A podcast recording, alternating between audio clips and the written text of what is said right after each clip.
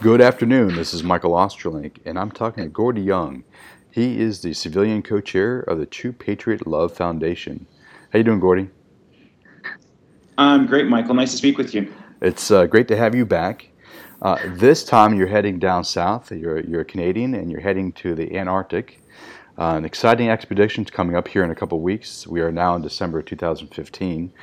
But before we talk about your expedition down south, tell us a little bit about yourself and the True Patriot Love Foundation. Sure. So, um, well, I, I, I, won't speak too much about myself, but I'm, uh, you know, listeners out, I'm a, I'm a, I'm a middle-aged, uh, mid-40s kind of guy who, uh, about three years ago now, came across uh, the SEALFIT and the Unbeatable Mind program, and uh, it uh, it changed my life. There's no question about that. Michael, you and I know each other from um, uh, I've gone through the Unbeatable Mind program, and I also was out in San Diego and did uh, Kokoro camp. And uh, one of the things that uh, that that that changed in me having having that experience was a recognition that uh, you know it's all well and good to to work hard in my career and, and be a good person and try to be a good father and and and and raise my kids the right way. But what was missing in my life was some service to my community, service to the to a greater good. And so when, when I came back from San Diego, one of the things that I had on my to-do list was to try to search out a cause or or a mission where I could really kind of um, uh, make, make a contribution.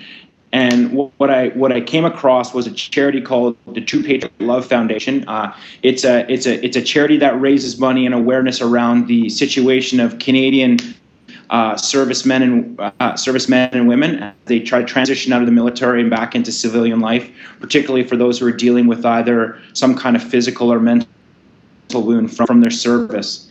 And it was something that resonated with me, and I and I, and I got quite involved there. And uh, about a year and a half ago, I participated in the first expedition. Uh, it was actually the second expedition for TPL, the first time that I participated, where I skied to the magnetic North Pole with a group of uh, civilians and wounded Canadian soldiers.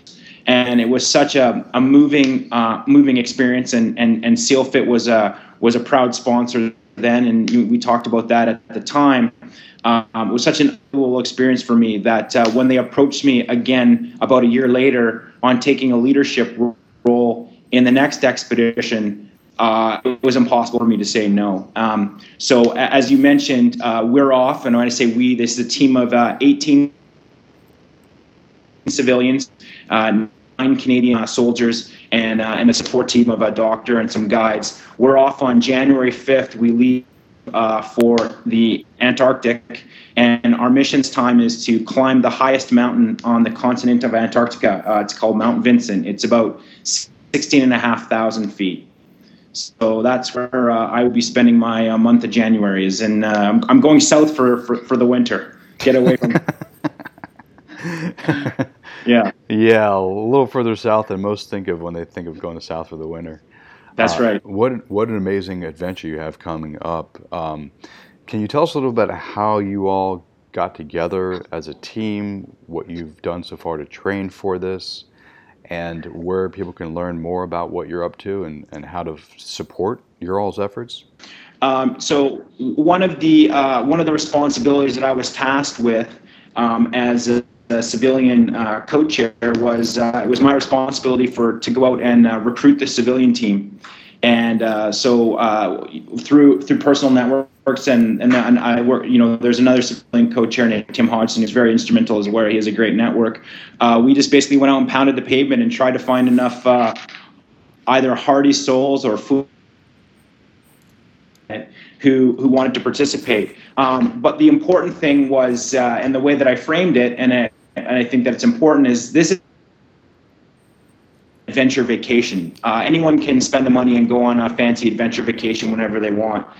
This is a real unique opportunity to work side by side um, with uh, the the Canadian Canadian Forces veterans. And for someone like myself who does not have uh, any military experience or real ties, like I said, first time it was a real eye opener around the quality and the character of the people who are willing to make that kind of ultimate service and sacrifice for their country. Um, but the idea is I wanted civilians who were would come along and really be willing to kind of engage and try to understand um, what these people have gone through. More importantly, uh, what they still have uh, able and willing to to commit um, to to our country going forward, even as they transition out into the civilian world. Um, one of the things that I've come to realize through my experience with TPL and, and meeting a lot of these soldiers is the military is an unbelievable training ground qualities that uh, civilian workforces are looking for.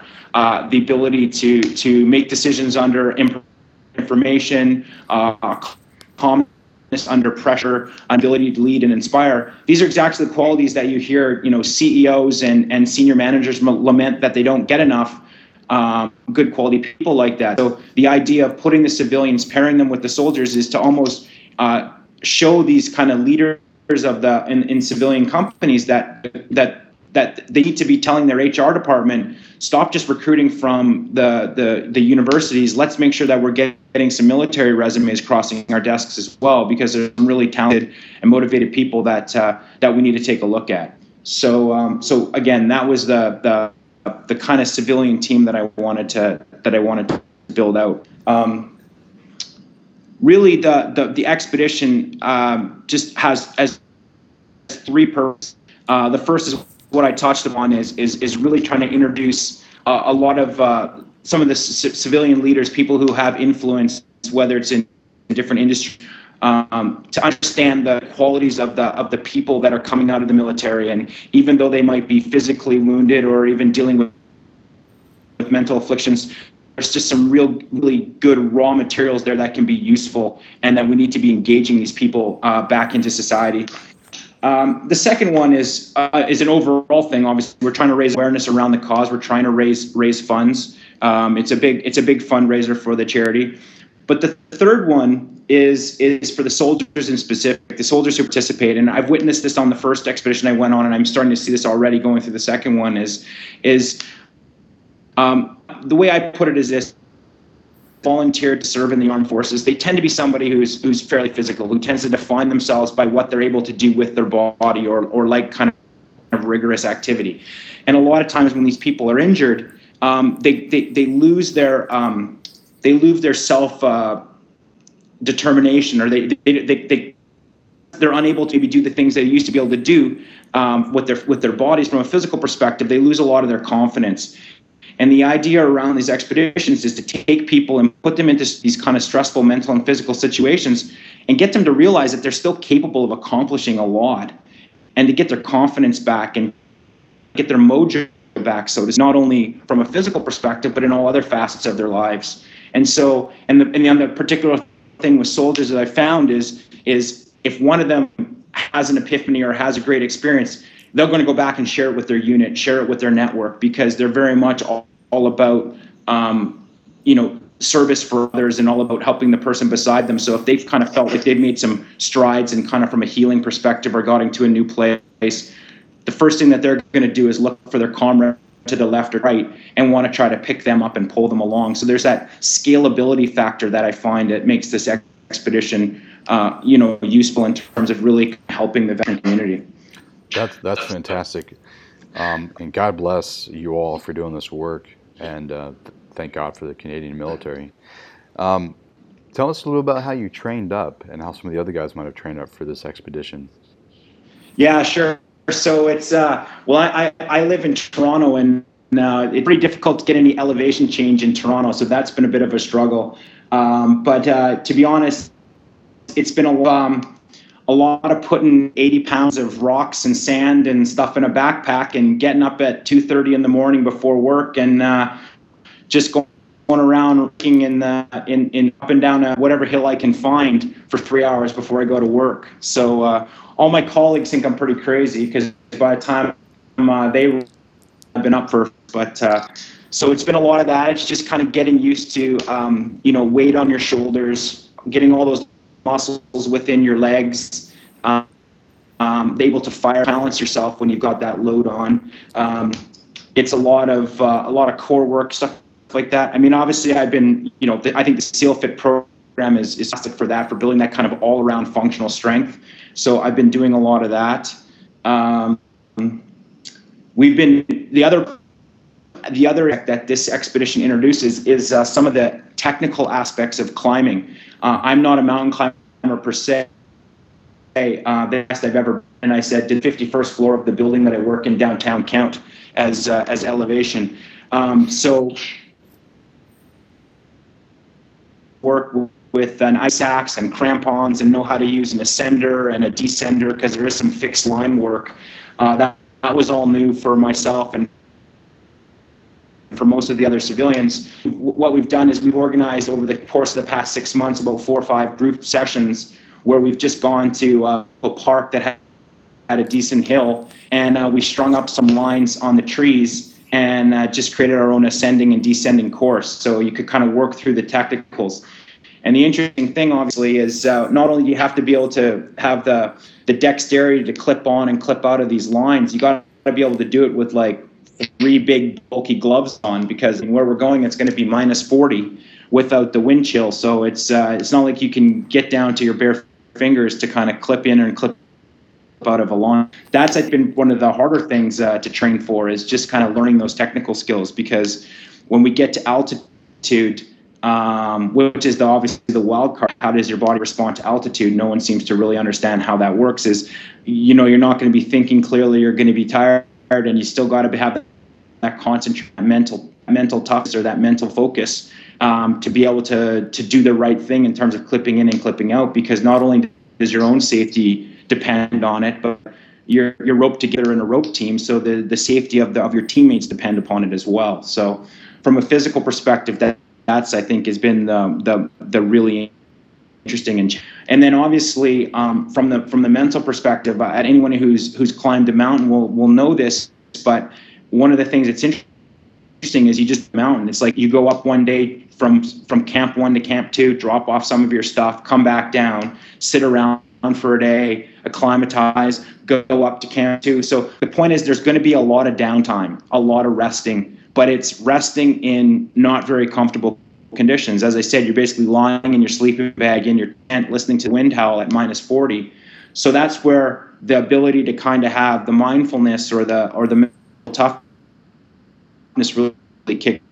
And um, you know, you and and and and Commander Divine were obviously very generous, and you donated um, unbeatable mind memberships for everyone going on the expedition. which is fantastic. And I think that that's almost going to be on this expedition the most important part is the ability to have that deal with that silence, to deal with that downtime, and to not get uh, to not get frustrated, to and to not kind of like you know lose lose your shit, so to speak. Apologies about the language. no worries, no worries. Um, can you tell us the, um, the, the dates, um, where you're when you're heading out, when you expect to be heading home? Yeah, so uh, and I, will drop a website in case people are interested and even want to read more about the team, the expedition, or even follow along because there will be daily blogs. It's uh, www.tplexpedition.com. Um, but uh, yeah, so we leave uh, we leave January fifth, and we fly down to the southern tip of Chile. It's going to take us about 17 hours of flying time to get to the to a get to a city called Puntas Arenas. We spend two days there, just kind of getting over the jet lag. Uh, the guides don't want us to to move on to the ice and really kind of got a good night's sleep and got settled and et cetera, et cetera. And then, uh, weather permitting, uh, we get into the back of a, um, a Russian um, so one of these ones that like opens up from the back where you walk on or drive the tank into the back. We're going to be flying on one of those rush from uh, Chile over to Antarctica. Uh, it's amazingly that's a five-hour flight. That's going to take us five hours to fly across that Southern Ocean and land in the uh, permanent. There's a permanent uh, um, airfield maintained by a company called ALE. They have the monopoly on the logistics of getting on and off the the continent of Antarctica. And then we'll probably be on the continent for just over two weeks. Uh, as I said, uh, climbing a mountain takes a lot of time. There's a lot of like going up, dropping stuff off, coming around for a day, moving up, reacclimatizing to that new altitude, moving on up again. And, you know, for again, for people out there listening who have 16 and a half thousand feet, it's not super high, but recognizing that the air is a bit thinner at the poles just because of the, the, the nature of the Earth not being a perfect sphere. So what I've heard is that 16,500 is actually more equivalent to about 19,000 feet. So it, it, it, you know, it, we, we will be, uh, we will be experiencing some, uh, some altitude uh, effects for sure um, by the time we get up there for our summit day. So, and then uh, the whole trip is uh, hopefully, you know, weather permitting, we should be back home uh, about January 27th. So it's uh, just over three weeks that we're gone. Wow. Okay. And Geordie, can you give us the website one more time? It's uh, www.tplexpedition.com. Great. Well, I want to wish you much luck and much success, and uh, would love to have you back on when you're home and recovered and ready to talk about your experience. If that'd be great, if that'd be good for you. Yeah, I would. I would. Uh, would love to do that. It would be a great honor to. Uh, again, I really appreciate the the support that uh, you and Coach Divine and the entire SEALFIT community has uh, has given a few years, and also uh, given this expedition and the charity. And uh, I'd be very happy to speak with you again on this. Excellent. Well, I look forward to hearing all about it. be careful, and I'll see you on the other side. Sounds good. Take care, Take Geordie. care. You too. Bye. Bye bye.